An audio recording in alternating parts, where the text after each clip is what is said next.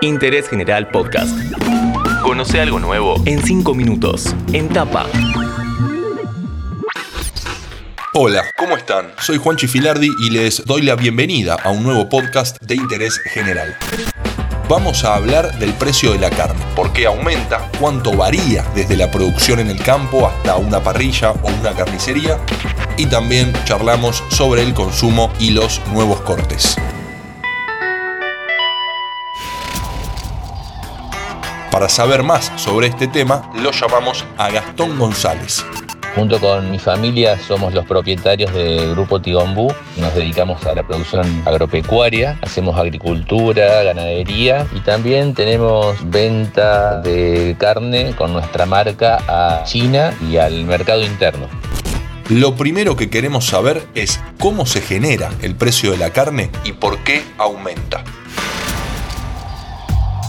Como productor agropecuario, nosotros le vendemos a los frigoríficos, nos pagan por el peso de animal vivo o por el peso de carne que salen de esos animales, de la faena de esos animales.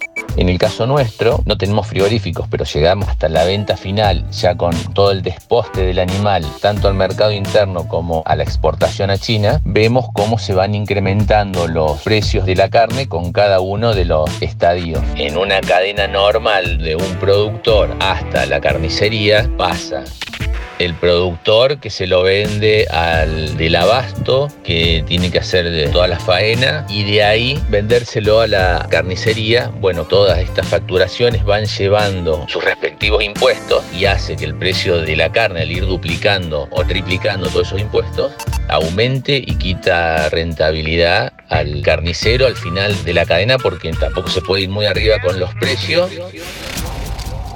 por lo que escuchamos, a los carniceros no les queda mucho margen para aumentar los precios. Pero sigamos, porque el análisis no se resume únicamente a lo impositivo el proceso biológico que tiene el animal para llegar al asador. Tienes que tener la vaca, tienes que tener el campo, esa vaca tiene que quedar preñada, tiene que estar nueve meses para tener el ternero, ese ternero después hay que criarlo al pie de la madre y después va al feedlot todo este proceso tarda dos años hasta que ese animal llega al asador o a cualquier destino que sea que vos vayas a hacer la carne. Así que es un proceso largo y todo lo que eso implica, ¿no? El cuidado, la alimentación y demás, que es lo que tarda el proceso de la carne para llegar al plato.